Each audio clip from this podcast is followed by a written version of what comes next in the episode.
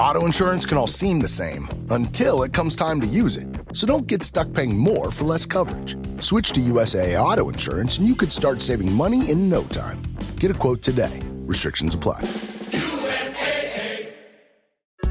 We got another day of NBA action. And with FanDuel, every night is a watch party. So it's time for your FanDuel crew to make their bets. So, what's the move tonight, gang?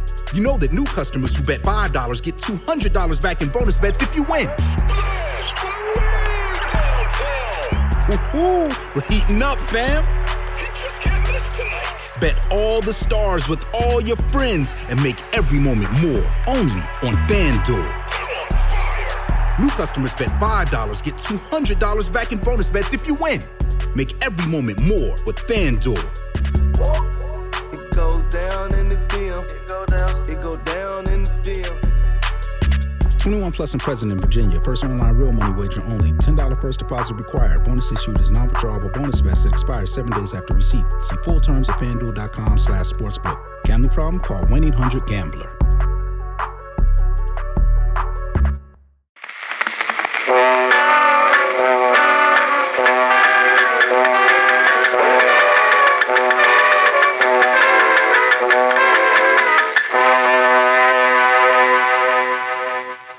Hello and welcome to the Halloween edition of Backlisted, the podcast which raises old books from the grave. Today, you find us on a desolate stretch of beach in Suffolk. A bitter wind blows from the north. The pale ribbon of sand is intersected by black wooden groins, and the sea lies dim and murmuring as it stretches out to the darkening horizon. Some way behind, we notice a rather indistinct personage who seems to be making great efforts to catch up with us, but they make little, if any, progress. I'm John Mitchinson, the publisher of Unbound, where people crowdfund the books they really want to read. And I'm Andy Miller, the author of The Year of Reading Dangerously. And joining us for this special Halloween episode, episode 198. They tried to bury us, but we keep going like the zombie horde that we are. Welcome back, Andrew Male and Laura Varnam. Hello. First up, we welcome back Backlisted's most celebrated revenant, master of the macabre, keeper of the dark vault, the fellow who put the folk into folk horror, Andrew, the indistinct personage, male. Hello. Hello, Andrew. Hello, Andrew. It's very lovely to be here. Andrew is a regular contributor to Mojo, the magazine, The Guardian, and The Sunday Times. He is also Sight and Sound magazine's regular TV columnist and presenter of the much vaunted Mojo Record Club podcast. Yeah. It is vaunted. It is vaunted. Much vaunted. Yeah, much vaunted. Um, I, I'm given to understand people can actually listen to it now as well. They Andrew. Is that right? yes, and for free, which is uh, a revolution. Whoa. A revolution in the world of podcasting. Who is the most recent guest you've had on the Mojo podcast? Don't ask me who the most recent guest was, Andy, because I can't remember. It's so long ago Okay. since I recorded one. Was it Andy Some- Miller? It- no, it no. no. Where is my invitation? Yeah. Where is my invitation? That's the issue. Anyway, who was the most recent? Was it Joni Mitchell? I think it was either um, Norman Blake of Teenage Fanclub Oh, that's nice. or uh, possibly uh, James Skelly of The Coral. The internet says it's the coral. Okay, thank you. And uh, all those previous episodes, uh, like Prometheus and a, a certain publisher, are now unbound and Yeah. can be listed to Yeah, there's about uh, 30 of for them. free. So you can just kind of brilliant. work your way through them and um, delight in the uh, deep musical knowledge on offer. okay, great. Thank you for coming back. Uh, and uh, joining Andrew for a fourth time, we are delighted to welcome back the uh, tutoress of terror, the rector of the spectre, the headmistress of the unheimlich, uh, Dr. Laura Varnam, off of uh, Oxford. Laura is the. Hello, Laura. What, everybody? What? Hey! Delighted to be back. Call back. Thank you. Laura is the lecturer in Old and Middle English at University College, Oxford. She's written a book on the late medieval church and co edited an essay collection on the medieval mystic spooky Margery Kempe.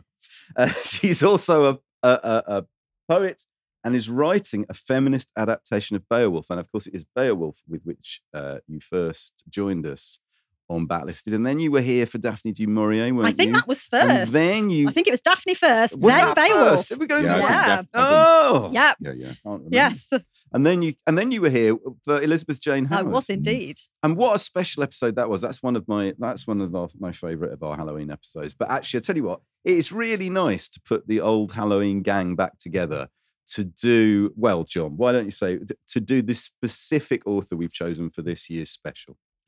Hmm. This year, the book Could we we're- just say, listeners, John is not sexy. I mean, he is to some of you, I know, but he's he's ill. He's not sexy. He's ill. It's it. I, I'm ill, but I'm ill, but I'm here, as they say. Yeah, yeah. Um, the book we're here to discuss is a stony cold classic. Ghost Stories of an Antiquary by Montague Rhodes James, or M.R. James, or indeed Monty to his friends. Uh, it was first published by Edward Arnold in 1904, and it's widely regarded as one of the greatest collections of ghost stories ever published. And it's a foundation stone in the genre of horror writing. Comprising eight tales, each of them combining a strong sense of place, a middle aged male scholar, and the discovery of an object or a book that acts as a portal to the supernatural. They first emerged 140 years ago as a Christmas tradition at King's College, where every Christmas Eve, James would extinguish all the lights in his room save a candle and read a story out loud to the fellow members of the Chit Chat Club. Each story is a variation on the same theme, which James himself described as let us then be introduced to the actors in a placid way. Let us see them going about their ordinary business, undisturbed by forebodings, pleased with their surroundings, and into this calm environment. Let the ominous thing put out its Hmm. head, unobtrusively at first, and then more insistently until it holds the stage. All but one of these uh, stories has been adapted for television as part of the BBC's kind of landmark Ghost Story for Christmas series.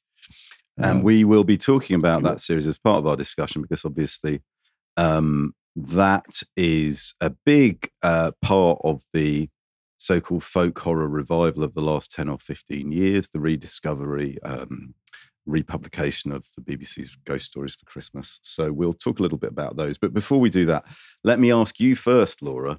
Um, when did you first read the work of a master storyteller, M.R. James? Well, Andy, I have to confess, about a month ago when you invited me to join you for Halloween again, um, I am absolutely Oh, ashamed. I am ashamed as a medievalist not to have read M.R. James.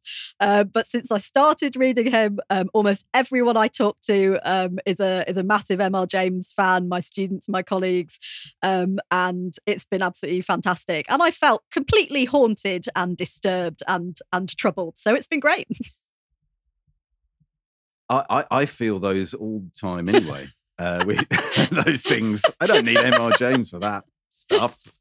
Uh, Laura, also, we wanted to have you back for all sorts of reasons, but one of which is, of course, you are, are you are an actual Don like M.R. James. So it's not just the spooky element of M.R. James's story that you must have found interesting. There's also the kind of the um, cloistered existence of the academic, such as it was 140, 130 years ago. Um, did you recognize any aspects of the academic existence in James's stories that you could relate to? Um, I mean, there was definitely some that I couldn't relate to. Um, my sense of the academics in, in James is that uh, they have a great deal of time for leisure um, and play a lot of golf. Um, they don't seem to do a lot of teaching, um, and any any research they do gets them into all sorts of trouble outside the college. What I did relate to was um, the sort of sense that you can get of the, you know, being inside the cloistered walls, the kind of safety of the college um, that that in some ways keeps at bay the terrors outside. But certainly, in terms of thinking about academic inquiry and curiosity and the the sort of temptation of forbidden learning, um, that that definitely spoke to me and the kind of frisson that you have when you find something in your in your research particularly if you work on things as i do like old church buildings and medieval Wow, crumbly yes, texts so yes it's given me the fright of my life i have to admit That's so interesting. Gosh, we're going to come. We're going to come back round to that. And Andrew, though, let me ask you as well. When did you first? I suppose uh, there's two questions really for you. When is can you first remember a story by M.R. James in whatever format, and when did you first become aware it was by M.R. James? I think um, the first time I encountered a story by M.R. James would have been as one of the ghost stories for Christmas in the 1970s. Um, I was allowed to stay up late on Christmas Eve, the eve of Christmas Eve, and watch. Um, and I think the first one I remember seeing is A Warning to the Curious. That's a good and I liked how they seem to simultaneously comfort and unnerve. This kind of evocation of a remote, isolated rural Britain that seemed kind of beautiful and unsettling. And going back to them as well, just that kind of the thing that's really striking about them that is, makes them spooky is their use of silence and their use of kind of weird sort of electronic drones and keening violins on the soundtrack. It was probably watching those ghost stories that got me into spooky literature and horror films in general. That was probably the the gateway drug. M.R. James was my Right. gateway drug. Those in turn, those TV adaptations become lost artifacts themselves, don't they? I mean, Yeah, they're kind of we, absolutely. we we we deal with them now as though they were they've been common currency for the last fifty years, but of course they haven't. They were released on DVD by the uh, BFI uh, about ten years ago. Yeah. Um, but until then, they were tremendously difficult to get to see. And well, especially until YouTube. I mean, when YouTube arrived, there was a real sense of revelation when people started posting their VHS copies of them. yeah, And that kind of faded VHS quality adds something to the uncanny, eerie nature of them. So when you couldn't watch them on the telly, that's probably when I sought out the, the short stories. And we'll talk a little bit about his style later. But at first, when I was kind of about 11 or whatever, I found those the opening preamble of the M.R. James Ghost story incredibly boring as a young man and would always, you know, jump and skip to Mhm. the spooky bits. But Mm, mm. rereading them for this, and not actually not just rereading them for this, reading reading them in my twenties and then thirties, you realize how integral that introduction, that preamble, that entry into the world is. John, I don't know when did you when did you first I don't know read M.R. James or Um, Shall I tell you when I first read M.R. James? It's about a month ago. Um, when we were reading, I, I felt I feel I've known his work all my life, but I had I realised I'd never actually read any of the stories. I knew what they were about. I'd watched the t- I I like uh, you and Andrew. I, I'd seen several of the ghost stories at Christmas, so it, it was it's almost like M.R. James had sort of seeped into my unconscious in a way. And uh, what I found incredibly pleasurable was was actually reading, and I, I you know, uh, for this I've obviously read the, the, the book we're talking about, but I read the whole, the whole, all thirty three of the ghost stories, and have not enjoyed myself more for a long, long time. believe the hype, everyone. You're both incredibly familiar, but you're reading something. Very The good. detail of them is is Yeah. is what I you know I found quite striking that they were they were different in some ways, different to what I expected. In other ways, exactly what we've sort of the culture. I think the culture, as you say, folk horror, kind of has come out of these stories. Let me give you the biography then of um, Montague Rhodes James, because I, I think it's important to set up these stories as a product of time and place. And I'm going to ask Andrew and Laura to comment on how they feel that feeds into the work after we've gone over the details of the biography. So, M.R. James was born in 1862 at Goodnestone um, in Kent. His father was perpetual curate though they soon moved to Suffolk, and Suffolk is, of course, of the setting of so many of James's stories. He was educated at Eton and then at uh, King's College, Cambridge. He took a first and became, in due course, fellow, dean, tutor, and in 1905, provost. In 1895, the year he was awarded his D.Lit degree, he published the first of his pioneering descriptive catalogues of manuscripts and the same year also saw the magazine publication of the two earliest ghost stories, Canon Alberich's Scrapbook and Lost Hearts. Ghost Stories of an Antiquary, a collection of eight stories, including these first two, which is the book we're focusing on today, appeared in 1904. And there are three further volumes More Ghost Stories of an Antiquary, 1911, A Thin Ghost and Others, 1919, and A Warning to the Curious, 1925. The collected Ghost Stories was published in 1931, and it has been in print ever since. But he didn't just write and tell ghost stories and scholarly publications. James also wrote two popular architectural and historical guidebooks, one to abbeys and one to Suffolk and Norfolk, a children's fantasy called The Five Jars. You haven't read that, have you? Anyone? I No. haven't. No. The Five Jars, 1922.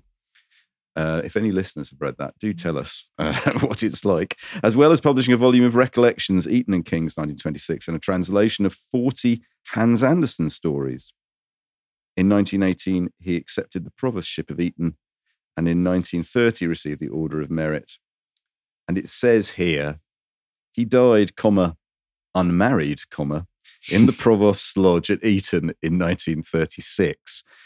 I think it's important to get the details of the life because, Andrew, I found on revisiting the stories for this, they are much more the product of the cloisters of the university than I remembered them being. Absolutely. Two of the things that struck me one is that sense of him unearthing objects from the pre Christian past to scare us with. You know, the fact that he is going deep into, because I guess he was working in the early days of what would now be called medieval studies and going deep into these medieval texts and finding medieval ghosts, you mm-hmm. know, finding stories of ghosts from medieval times and finding kind of haunted objects from medieval times and then bringing them back into the present. So the idea of the, the you know, the whistle or the or the ash tree, these are pre-Christian items with which to scare. And he's kind of like in the same way that an antiquarian would unearth these objects, he's unearthing them with which to terrify us. But the other fact that I find is absolutely interesting is that sense in which there is that world of the the male ordered intellectual world of the, the often quite lonely single man and how it is kind of upended by these encounters with the supernatural so all these things that these lonely academics surround themselves with the you know the rational and the certain are just kind of blown out of the water. And there's something quite lonely about these stories. And there's a, there's a real sense of kind of both James and his characters keeping something at bay all the time, you know, and kind of Endlessly wanting. pursued, right? Yes, pursued absolutely. By, by the other, by the self. in yeah, fact, by and the- so was, and also, you know, there are so many readings of, uh, uh, in terms of James' bachelordom. There are so many readings of um, his text, especially something like "A Whistle Now Come to You, My Lad," with its seductive title, that can be read Mm. as like you know the fear of the erotic self, the kind of the the you know the fear of the repressed, and all that kind of stuff. And James would have been the first per- person to sort of poo-poo all that and sort of reject, you know, anything like you know, sort of a Freudian reading of his stories. But, but, and yet, he, but he would say it. He would say He that. would say wouldn't that, he? wouldn't But he was almost exact contemporary of Freud. I mean, yeah, that's one of the- exactly. and he and he drew up these lists of, you know, academics who he disliked, and you know, kind of, and Freud wasn't in it, but it was people like Huxley and Mm. Bertrand Russell and John Maynard Keynes and everything, and they were the the new wave of academics, and they were the Mm. ones who were kind of interested in the human psychology. Mm. And there is this sense of, like, as Andy says, of that fear of something being unearthed, which shouldn't be, which is what all his stories are about. Laura, what do you, in your reading of James, can, can you enumerate a few of the things that you think James might be scared of when he's not trying to scare us? What are the things that cause him distress? I mean, as specific or general as you like. I think actually one of the things to follow on from what Andrew's just said is that actually the academic life might be quite hollow. And that all of these texts that you're trying to constantly uncover to find the true answer or to um, to to justify your existence as a as a lonely bachelor um, that there might there might be nothing there on the one hand or in fact there might be something awful there. There's this real sense of a desire to to possess knowledge that then turns into being possessed one is possessed and in these stories by by demons and devils Mm. and a real feeling that in these medieval texts that he's looking at i mean his his knowledge is just extraordinary across so many fields from biblical apocrypha to um, sort of christian archaeology churches his catalogue of manuscripts is is just unparalleled but there's always this sense when Yeah. when someone is almost Yeah. overproductive you know that they're that they're trying to to hide from something or to to use all of that knowledge to Mm. escape from something the the knowledge is, if you will, whistling in the dark. You know, it's it's like the sense that well, this is holding the darkness at bay, but absolutely uh, uh, be under no illusion it's there. yeah and that many of the medieval texts that james is interested in that i teach have within them this fear of the known and the unknown, the kind of fear of the pagan past that Andrew was talking about, that the Christian edifice is built on these pagan foundations, and that if you dig down into them, you might find things that are frightening, that you can't read, runic inscriptions that you don't know what they mean, and that your knowledge, and particularly your Christian Yeah. knowledge, might might be found wanting. You know, the, the kind of ultimate sort of imposter syndrome as an academic. You don't know what you're talking about.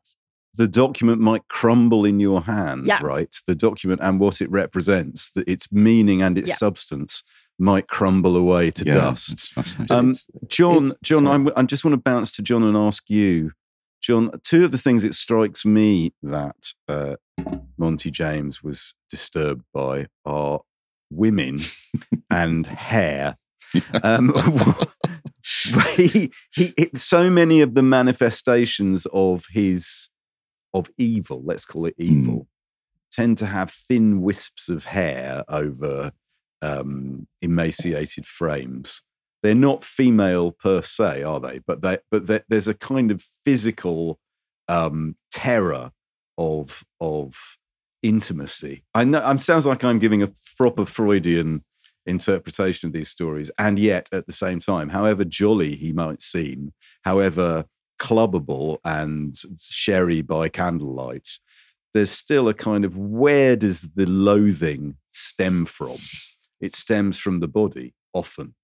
Yeah, I mean, it's it, it's one of the things that that really stands out about the stories is that kind of. I mean, he's he's kind of brilliant in the way that he that, it, and it makes them very difficult to adapt. Is that he gives you this sense of genuine, visceral, physical horror.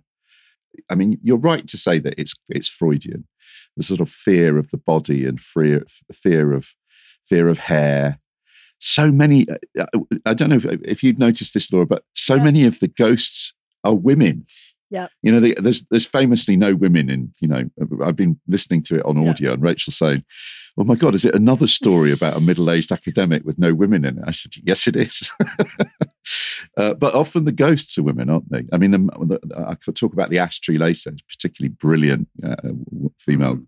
kind of spectral presence in it but he's not interested in explaining or understanding what these ghosts are. He's not interested in psychoanalysis or psychologizing the stories. He's just pursuing the things that that he fears the most. And you know, he was a man who was cloistered in academia and probably was a, a, a closet a closet homosexual. But you know, we don't know that absolutely. But he did seem to strong have strong friendships with men there's a, that, that out of that repression comes these extraordinary stories. going back to the thing about academic learning, a lot of the characters who are punished in James's stories are similar to him. Like they're dilettantes. They're people who kind of their knowledge cross like as going back to what Laura was saying, their knowledge crosses boundaries. You know, they're not just focused on one subject. And yet within his stories, when people stray from one subject to another, they're punished for it. You know, they're kind of if they if their Latin is a little rusty, or their you know their knowledge of a particular area of you know antiquarian study is not up to scratch they'll get it in the neck and it's so it's interesting Yeah. how Yeah. so often the it's almost like james himself is the subject of Yeah. punishment there's a sort of weird masochism going on in the stories as well I think one of the things that struck me, um, I just want to read something in a sec, but one of the things that struck me was so interesting is on revisiting the story is how particular and specific Mm. and geographically um, located they are. Hmm. Uh, and, and the more you look at them, the more they seem incredibly unlikely to spread out to a mass audience. And yet that's exactly what they've done over the course of a century. It seems, it, it seems more baffling to me, having gone back and read them again, um, than less, that they have that power because so much they're rooted in such a specific time and place. Um, and we're going to move on to discussing specific stories from Ghost Stories of an Antiquary in a moment. But I wanted to just um, share with you something that seems to sum up a lot of what we've talked about already. In 1990, our much loved backlisted author Penelope Fitzgerald produced a novel called The Gate of Angels.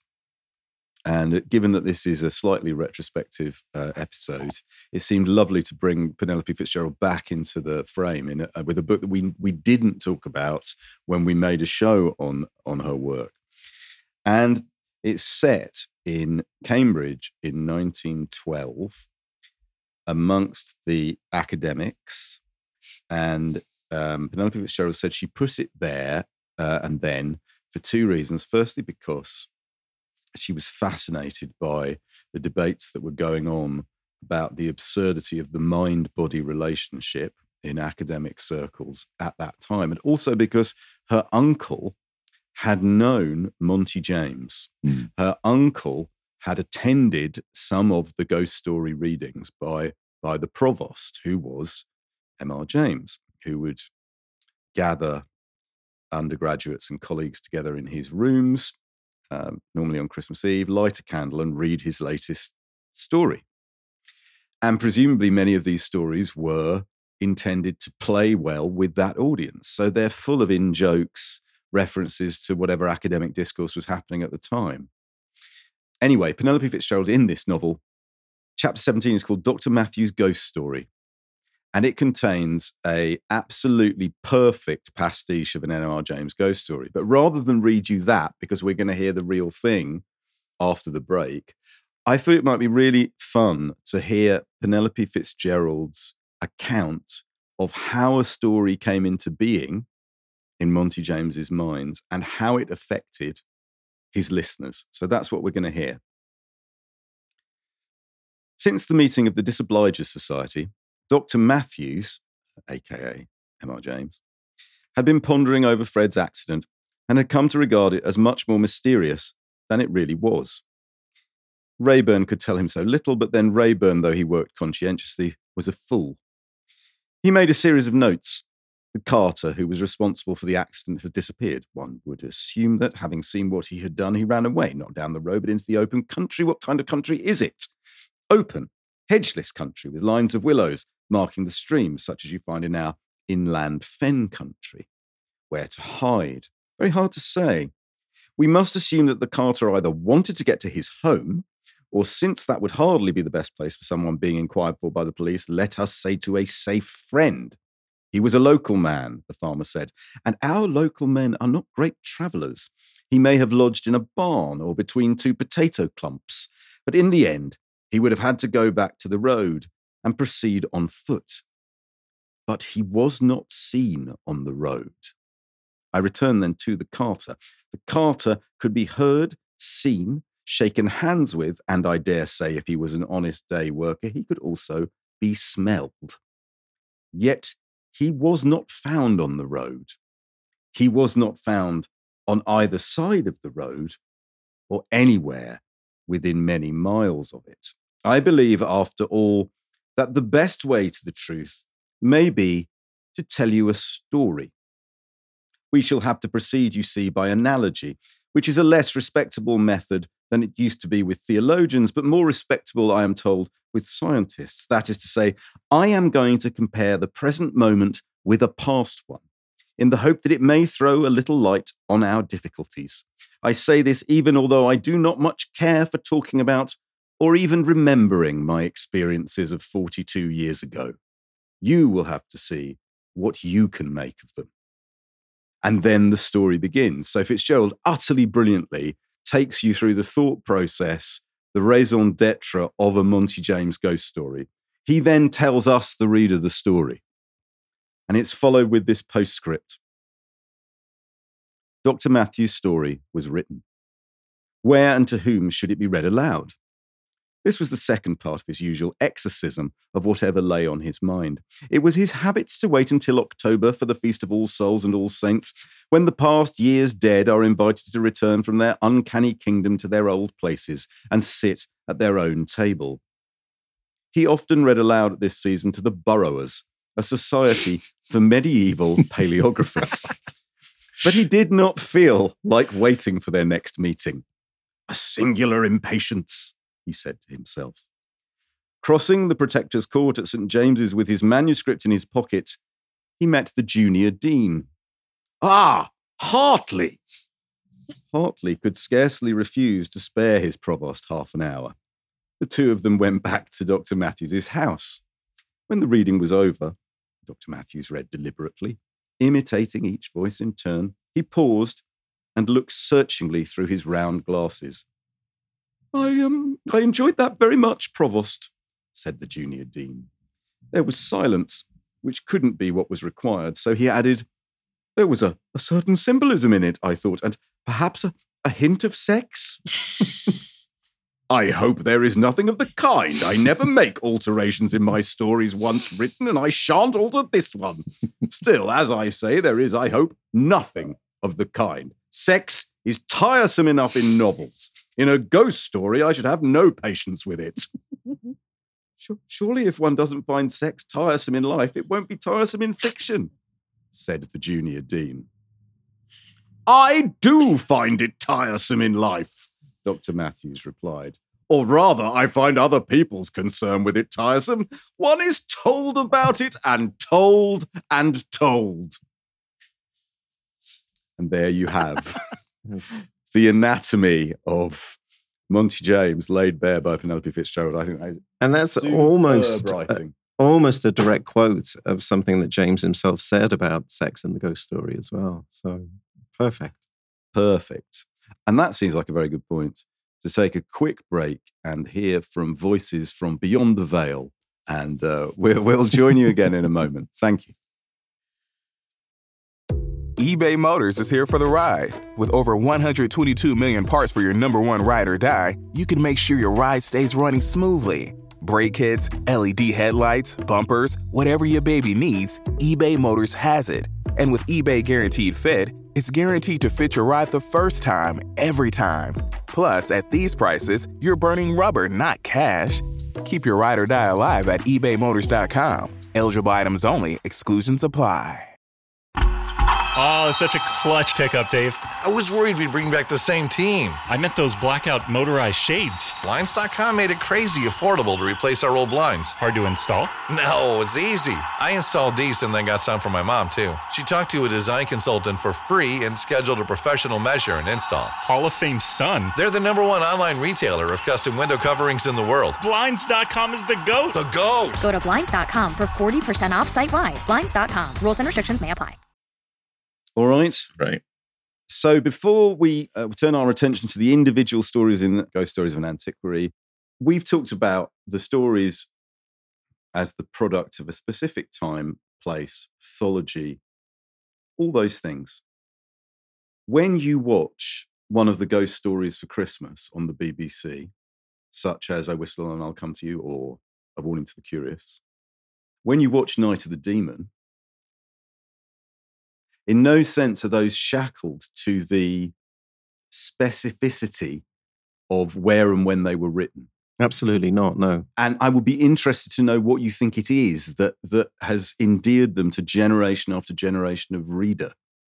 Then, I think it is that thing that we talked about earlier that sense of people unearthing something that upsets their ordered world, that sort of opens up the, you know, ideological abyss, you know, all those sort of things in Mm. which you shore around yourself to make, to stop yourself going mad in a way.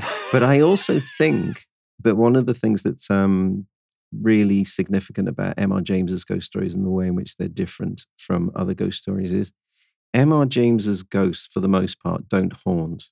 They're not located in buildings. You don't go to a haunted house and find a ghost there.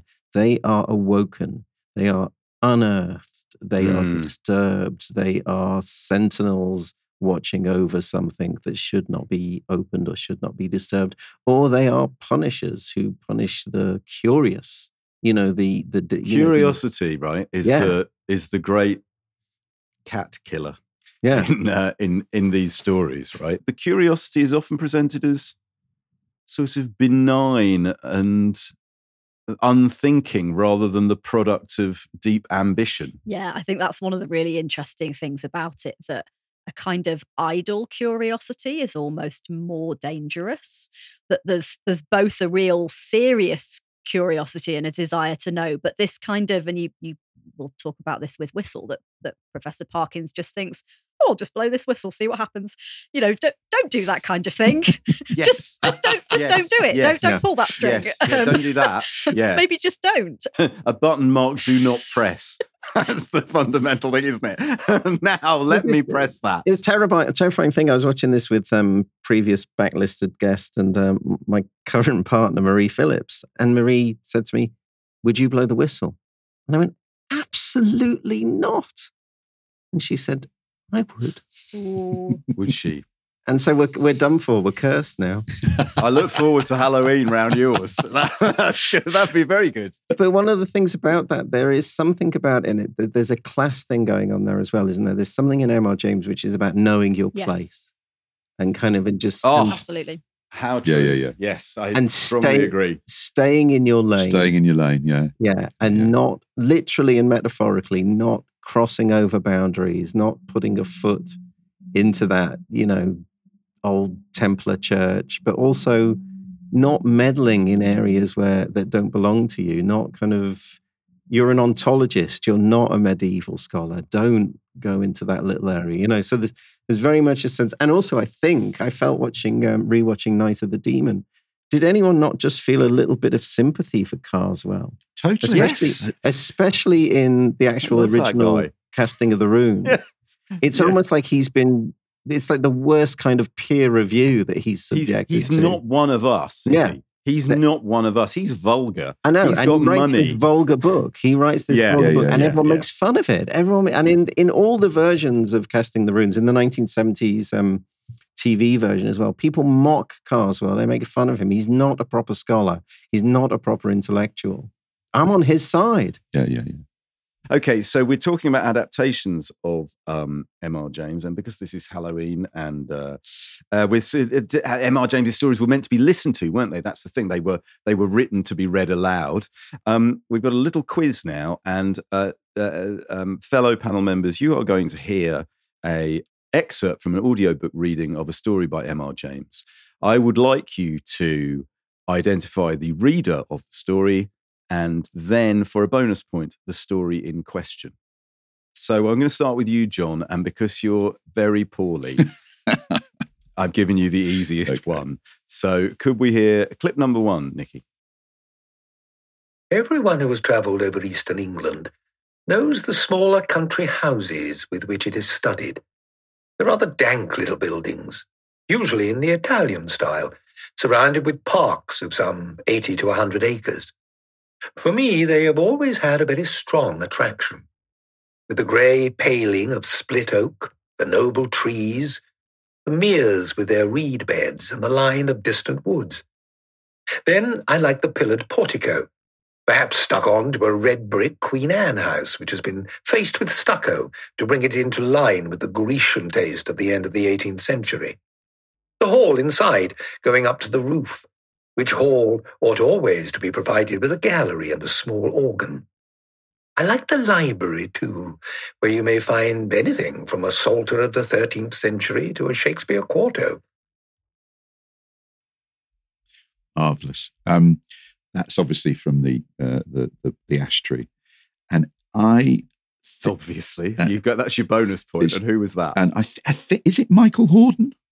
Oh, it's not Michael Hood, and I'm so sorry. It's Derek Jacobi. It's our Derek old friend. Jacobi. It's our old friend of Backlisted. So you get the bonus point, but not the point. That's one point to John Mitchell. I'm sorry, John. That's okay. Uh, let's move on to Laura Varnam. Oh, Laura, dear. here comes your one. Uh, I want to hear know who is reading the story, and then I would like to know uh, the story in question, please. Seaborough, on the east coast. A long seafront and a street. Red cottages, church, and distant Martello Tower to the south. I used to go there pretty regularly for golf in the spring.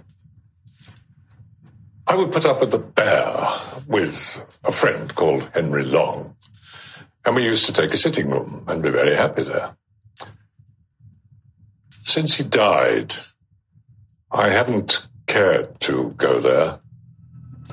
And I don't know that I should anyhow, after the particular thing that happened on our last visit. Laura, who was So I, that? th- I think it's warning to the curious. Is the it is a warning to the curious, the bonus point. And who is Ooh, the. the voice? Oh my goodness! No, Andrew and John, you can't have this. No. I'm I'm gonna guess Christopher Lee, but I don't think that's It right. It is. Is it? Yes. Get in! Come Well on! done. Get in, come in. It was it's Lord Summerisle himself, Thank Christopher you. Lee. Saruman. Saruman the White. Okay, well that's excellent. And now let's turn to you, Nikki. Uh, put Oh, yourself gosh. on mic, please. Okay, Oh here shit, I am. as Nikki would say. Yes. Hi, Nick. Hi, feeling really confident here. You, we're going to hear an excerpt from a story. So tell me who's reading it and which story it is, please. I hope it's one of the three that I've read. By what means the papers, out of which I have made a connected story, came into my hands is the last point which the reader will learn from these pages. But it is necessary to prefix to my extracts from them a statement of the form in which I possess them. They consist then partly of a series of collections for a book of travels, such a volume as was a common product of the 40s and 50s. Horace Marryat's Journal of a Residence in Jutland and the Danish Isles is a fair specimen of the class to which I allude. Nikki. Well, the one of the ones I I thought it was in Sweden that he went to. The one I was I read, which uh, And the story is. and the story is Count Magnus. oh, yes, bonus Oh, points. oh, okay, well, And we've heard the name of that reader already. There's the clue. I, uh, do you know what? Because I have the initials of who what the answers are in the clips, I I, I, I put two and two together and thought that John gave me the answer here. You did. That is Michael Horton. Hordern. Yeah, yeah. Yeah, It thanks- is thanks, Michael John. Hordern. Very good. Oh, okay. All right. And finally, then we turn to uh, basically, let's just say every. It's you know we're having a nice time, aren't we? Everyone's it's level peg.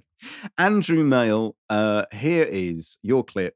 Who is the narrator and what is the story?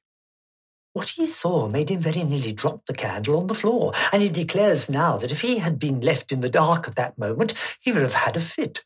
But as that did not happen, he was able to put the light on the table and take a good look at the picture. It was rankly impossible, no doubt, but absolutely certain. In the middle of the lawn in front of the unknown house, there was a figure where no figure had been at five o'clock that afternoon. It was crawling on all fours toward the house, and it was muffled in a strange black garment with a white cross on the back. Well, it's obviously the mezzotint. It is the Mezzotint. That's your uh, bonus point, correct? But who? But who was reading that? I've no idea. I'm going to guess at Colin Jeavons. Oh, that's a very good guess. God, Colin Jeavons, that's a good guess. No. Anyone else want to hazard a guess about who, which recently deceased actor was reading the Mezzotint there? I can give you the initials if that helps. Yeah, to, go, tell them. Okay, MM. Oh, it's Michael. No, it's gone. It's the late Murray Melvin. Murray Melvin. Murray Melvin. From A Colin Taste Jeavons of Honey, so close. Smashing, Yeah, yeah. smashing Time, The Devils, and all sorts of other brilliant Ah. things. And it's a fantastic reading, Murray Melvin's reading, because it's done not in the uh, you know, the ponderous and Mm, sepulchral terms of Christopher Lee, but in the rather waspish tones um, that bring out the sort of the kind of more camp element of James. And I Mm. would really recommend that's on YouTube. He, he doesn't. There's no other readings by Murray Melvin of M.R. James stories, Wow. but that one is really worth That's worth checking out. That's a great point, Andy. That they are quite camp. These Yes, they stories, are. aren't they? They're quite performative and and Uh, well, they were, and but when, why? Because they were made to be Yeah, performed yeah, yeah. in a room uh, lit by a candle to a group of young men. The other thing Um, that's worth mentioning about the clips that you played is, and I did, obviously, I was saying earlier that I did it, I downplayed them myself when I was um, younger, but how great James was a great mimic, but he wasn't just a great mimic of voices, he was a great mimic of literary styles. And how brilliantly he evokes the, the, the feel of a, a, a European guidebook or or, or a, a guide to the, the inns of England or something Yeah. like that. Yeah, and the yeah. way in which his short stories begin as one thing, and then gradually there's this kind of peeling away of style to reveal something horrible at their heart. But that only works because he's such a brilliant literary mimic. Um, tell us then about your choice of story from Ghost Stories of an Antiquary. Which which one of you have you gone for? I've chosen a whistle, and I'll come to you, my lad. And I, um, And for on, those of you, if anyone who hasn't read it, could you give us just your one line blurb about what happens in this story? A rational Oxford academic with a poor understanding of Latin blows a cursed ancient whistle belonging to the Knights Templar and unwittingly summons a malevolent spirit. That's going to go wild on TikTok now. Yeah. Thank you very much. That's, that's good. Uh, that's wonderful. Thank you very much. Um, and now, Whistle, I'll come to you. One of the early stories, one of the famous stories. How does James achieve the effects he achieves in that story? It's, well, like so many of his um, stories, it's kind of what I said about it's this gradual peeling away of the comforting elements of the stories until you reveal something horrible. And it's about a character who is very kind of ordered and cozy and quite fusty in his kind of notion of personal space and the ordered world. And so James places him in this kind of, you know, holiday cottage and gradually just kind of loosens his grip on the the ordinary, the rational, the normal. And the thing that I think is kind of quite terrifying about it is that in many ways that the ghost is that there's absolutely nothing there, the nothingness of the ghost. As It seems when it appears, it says there seemed to be absolutely nothing material about it, save the bedclothes of which it had made itself a body. And the I rewatched with uh, Maria. I rewatched the 1968 TV version by Jonathan Miller. And the interesting thing about that is he says at the start what he thinks it's about. And there's a quote at the start which says, It's a story about the dangers of intellectual pride and how a man's reason can be overthrown when he fails to acknowledge those forces inside himself. So it kind of gives you one particular interpretation of it. And, but one of the things that's brilliant about it is you realize that these, I think we kind of mentioned it before, these are very lonely men. These are kind of lonely men sort of going about through kind of their, their, their sort of very ordered and solitary worlds. And he often takes these academic men and then places them outside of the world of academia where they seem utterly vulnerable. And um, the thing that was really struck me about the adaptation, which Michael Hordern, who we've heard earlier, plays the, the main character, is that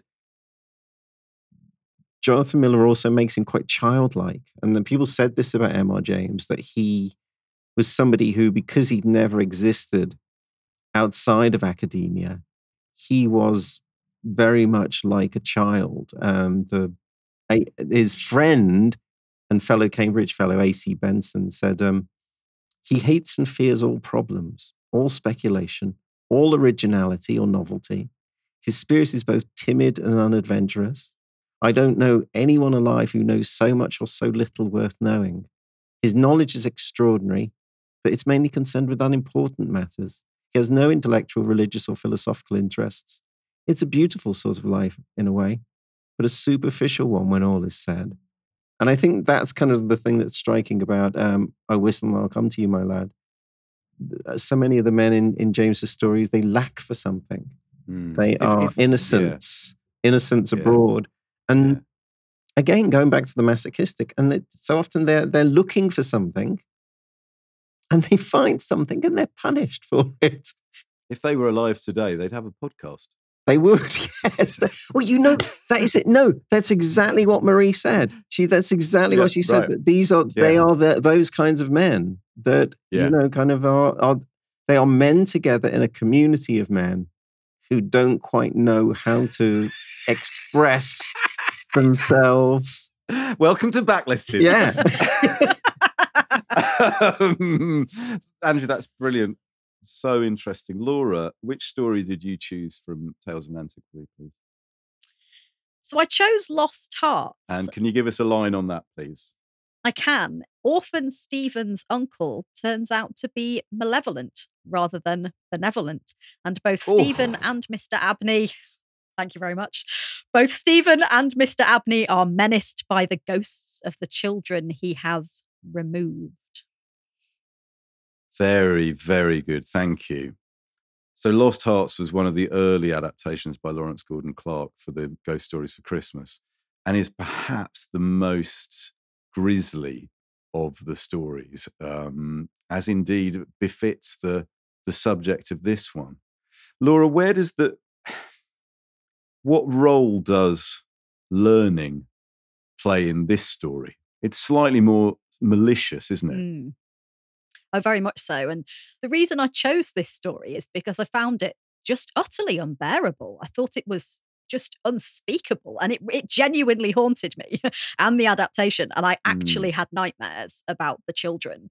It's Yeah. this version of the kind of gothic house story you know rather than a mad woman in the attic we've got this evil scholar in the library and these vengeful ghosts of the children and the horror it's so incredibly done. There is the grisly horror of of the ghosts of these two children the boy with transparent hands and fearfully long nails and a black and gaping rent on his side where his heart has been removed and that is that is appalling.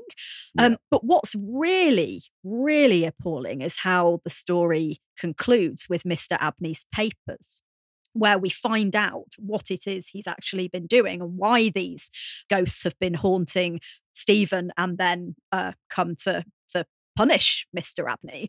One of the things that James said about ghosts is that he felt they ought to be malevolent and odious and he means malevolent in that etymological sense of of bearing a very ill will against the, the person they are they are haunting.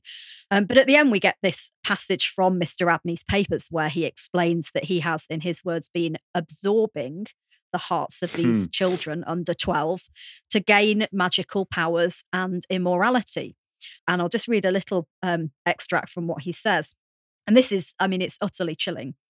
He says, To the testing of the truth of this receipt, I have devoted the greater part of the last 20 years, selecting as the corpora vilia of my experiment such persons as could conveniently be removed without occasioning a sensible gap in society. The first step I effected by the removal of one Phoebe Stanley, a girl of gypsy extraction, on March the 24th, 1792. The second by the removal of a wandering Italian lad named Giovanni Paoli on the night of March the 23rd, 1805. The final victim, to employ a word repugnant in the highest degree to my feelings, must be my cousin Stephen Elliot. And this th- this phrase corpora vilia is this Latin term that means a, a body living or dead that has so little value it can be used for any kind of experiment. I mean, emotional detachment barely covers what's going on here. The lack of empathy, the lack of humanity. Yeah. It's Horrifying. It's fundamentally a, a Nazi perspective on how you achieve your ends via disposing of, for experiments of people who won't be missed or don't deserve to be Yeah. here anyway, um, which is Yeah. a fairly heavy thing to be carrying around in the late 19th century. Yeah, extraordinary. very very much so um and you know spoke to all kinds of things going on in the world today and it just really Mm. So. you know it did it it did really stay with me You know, fashions come and fashions go, but uh, evil never goes out of style, does it? That's the that's the that's the great news. sadly Um, not John, uh, which story have you chosen? I've chosen the ash tree, um, which is a a, a story um, that is. Uh, uh, Can you give us a line? Give us I'll a line. give you the line. What's your pitch? The pitch is a large country house and a tree, and within that tree live things that m- mean no no good. They are. Uh, it's, it's it's a very very very, as they say, there is something there is something more than we know of in that tree. And discovering exactly what it is that lives in the tree is that is what the story tells. It's it's it's a terrifying. Come on, nature writing. Yeah, yeah. that's why. That's Come on, nature writing, yeah. yeah, come on, yeah. Sinister. There's an interesting perspective on interesting perspective on women in this story, eh, Johnny? Yeah, yeah. I mean, it's quite grim, isn't it? It's set in the mid 18th century, but it, it, it's most of the action, the, the, big, the, the important things happened at the end of the, the 17th century. And he, M.R. James loved the 17th century. So it's got all the things that you would love in a M.R. James story. It's, it's East Anglia, country house. There's a lot of stuff about architecture which he likes to rant about, you know, about how the, the hall has been badly improved. I mean, it was a, a medieval, a kind of older building that's been fancified and turned into a sort of a, fancy Italian uh, uh, palace.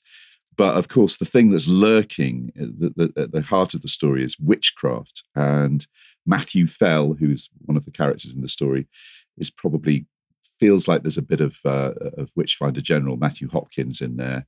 And Mrs. Mothersole, great name. There's a there's a bishop called Kilmore, which is just Yeah.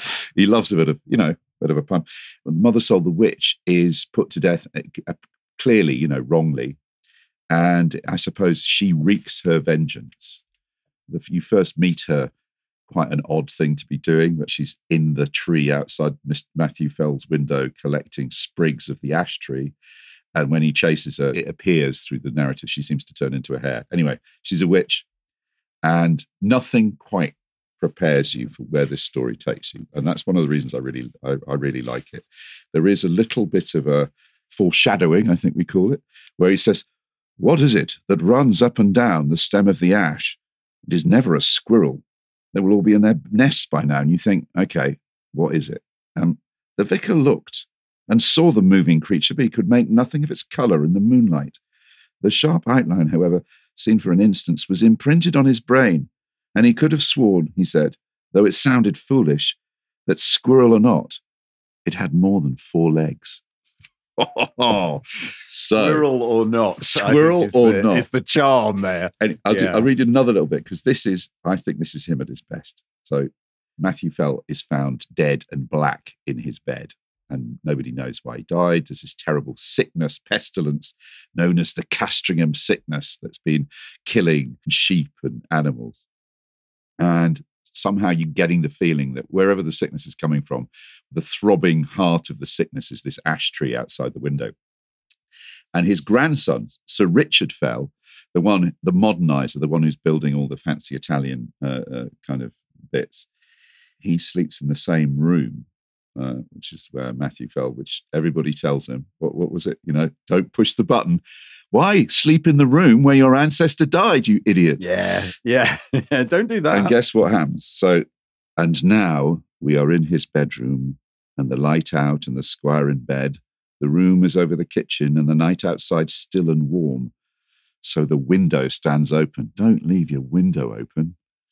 Not when there's something that's got more than four legs running up and down the tree. Squirrel or not. There is squirrel or not. Better name for the story, actually. There is a very little light about the bedstead, and there is a strange movement there. It seems as if Sir Richard were moving his head rapidly to and fro with only the slightest possible sound. And now you would guess, so deceptive is the half darkness, that he had several heads, round and brownish, Oh. which moved back and forward, even as low as his chest. It's a horrible illusion. Is it nothing more? There, something drops off the bed with a soft plump, like a kitten, and is out of the window in a flash. Another, four, and after that there is quiet again. Thou shalt seek me in the morning, and I shall not be.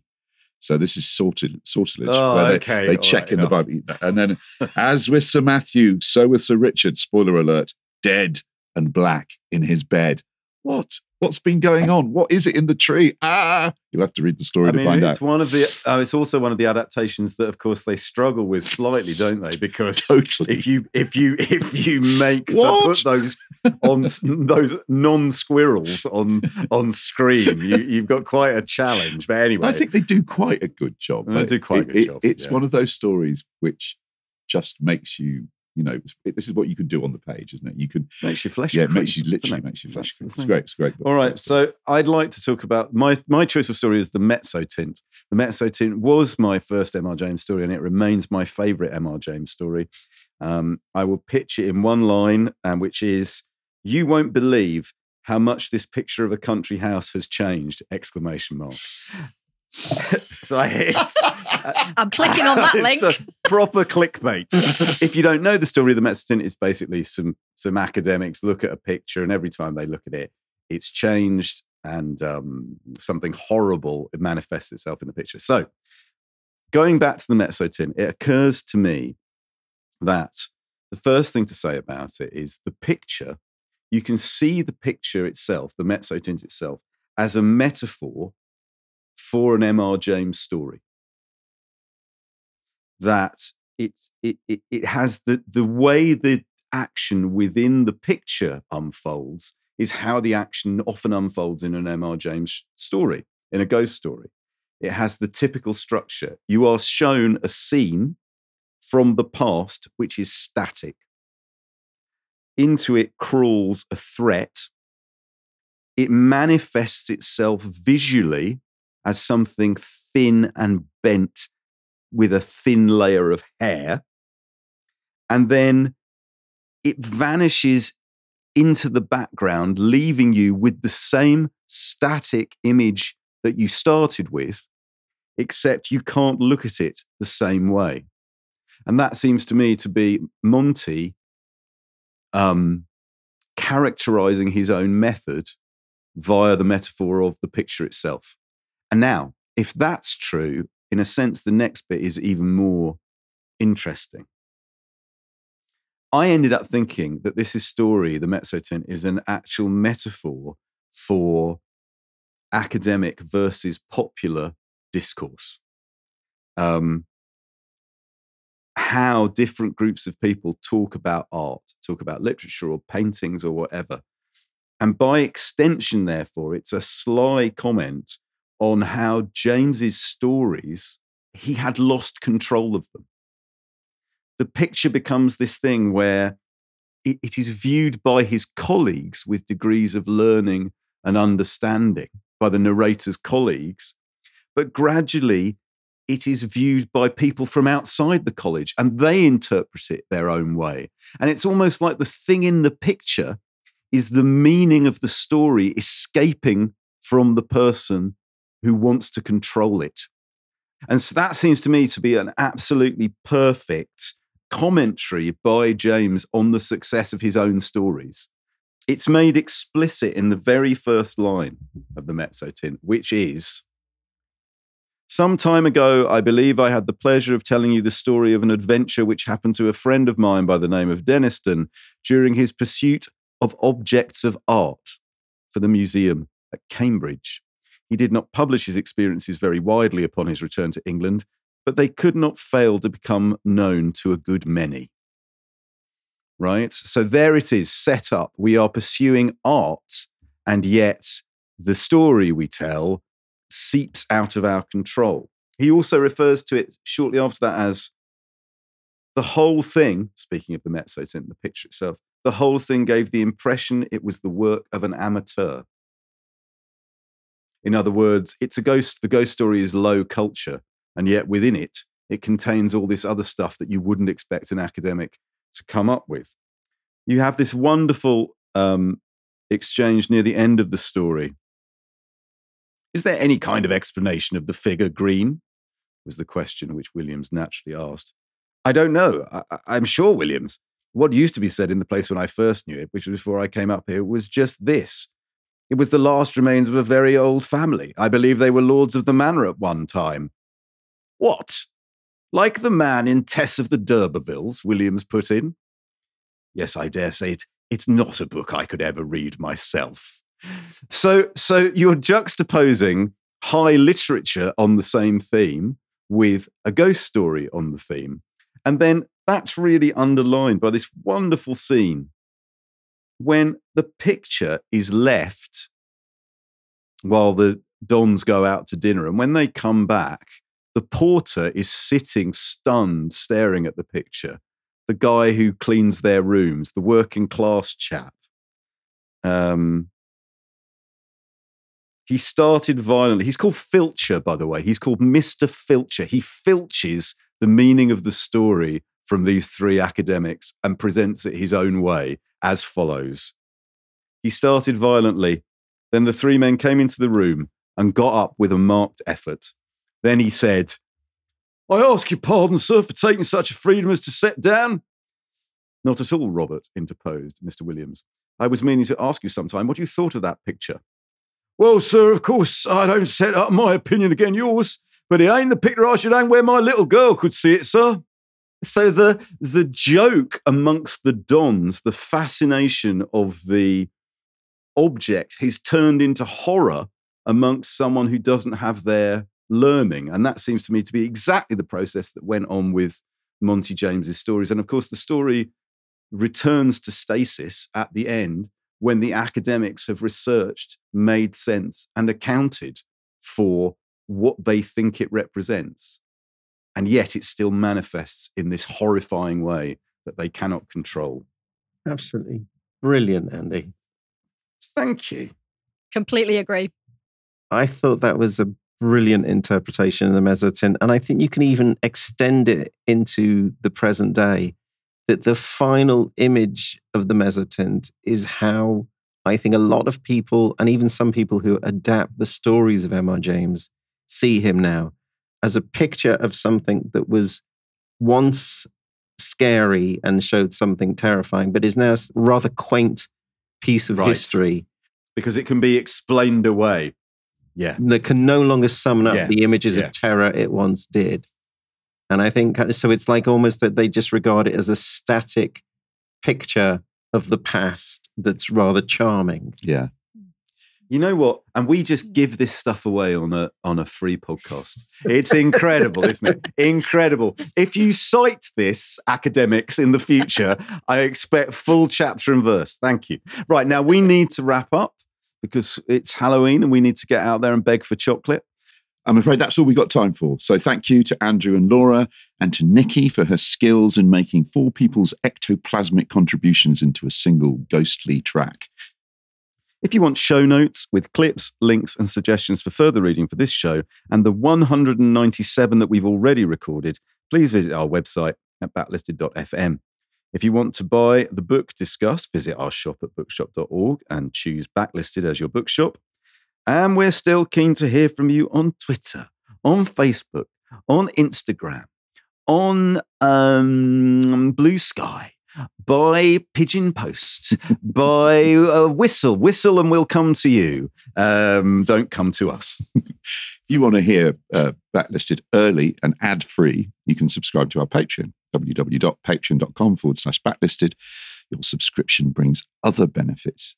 If you subscribe at the lock listener level, you'll get not one, but two extra exclusive podcasts every month. We call it Lock Listed because it began in the Wenlock Tavern just before lockdown, and it features the three of us talking and recommending the books, films, and music we've enjoyed in the previous fortnight. For those of you who've enjoyed our What Have You Been Reading slot, that's where you'll now find it. Plus, lock listeners get their names read out, accompanied by lashings of thanks and gratitude like this Dr. Jeff Stewart, thank you. Kevin Wash, thank you. Claire Gordon, thank you. Andrew Roger, thank you. Bella Luna, thank you. Vanessa Pierce, thank you. Former guest Rose Blake, thank you. Ido Goldfarb, thank you. Andrew R. Hughes, thank you. Marie A. Chandoha, thank you. Laura, before we go, is there anything you would like to add about M.R. James that we haven't covered on the show today? This week, I gave a lecture um, on death in the Middle Ages, and I came across um, a fantastic late 16th century poem spoken by death that is called Can You Dance the Shaking of the Sheets? And it made me think of Whistle and I'll Come to You because the the metaphor of the shaking of the sheets um, apparently this was a country folk dance but it's also a euphemism for sex so it adds Oh. to the kind of campy psychoanalysis reading of uh, of come whistle so uh, i felt I, I would draw that to people's Amazing. attention Wonderful. And also the sort of the horror of the sheeted face pressing face itself of close to you. crumpled linen. A Mm. face. of- Ah. I mean, that is. it's a shroud that- or a winding sheet Yeah, that is a Mm. fear of that is a fear of sex, a fear of the the desecrated other bed in the room. That's amazing. You know, as, as we say, they, they, they, they, they'd have a podcast now. Yeah. Um, so uh, finally, uh, Andrew, it, Halloween just wouldn't be Halloween if we didn't ask you if uh, Ghost Stories of an Antiquary or a particular tale within it uh, were a Gene Kelly film. Which Gene Kelly film would it be? This film is an anthology of different tales in which we are subjected to visions of wordless, inexplicable, chimerical figures that seem to have no goal, no purpose. Clowns, characters from nursery rhymes, and a scene in which a naive traveler rubs a magic lamp and awakens an ancient Muslim demon or genie. It is Invitation to the Dance, directed by Gene Kelly from 1956. Oh, it's taken us nearly 200 episodes to get there, but we did it. Well done, Andrew. Thank you. Okay, listen, thanks so much, everybody. We hope you have a really scary and unpleasant Halloween. Have a horrible time with your loved ones, living or dead. And um, we'll be back uh, for episode 199. John, do you want to extend thanks to our lovely guests? I would guests love to again? extend thanks to you, everybody. Um, we're, we're we're getting we're getting so close now to the the, the um, magical two hundred number, but um, yeah, it's lovely lovely to be doing this at Halloween. And to be back with Andrew and Laura, thank you so much for coming back. That was great. Thanks for having us back, guys. Bye. Bye-bye. bye bye bye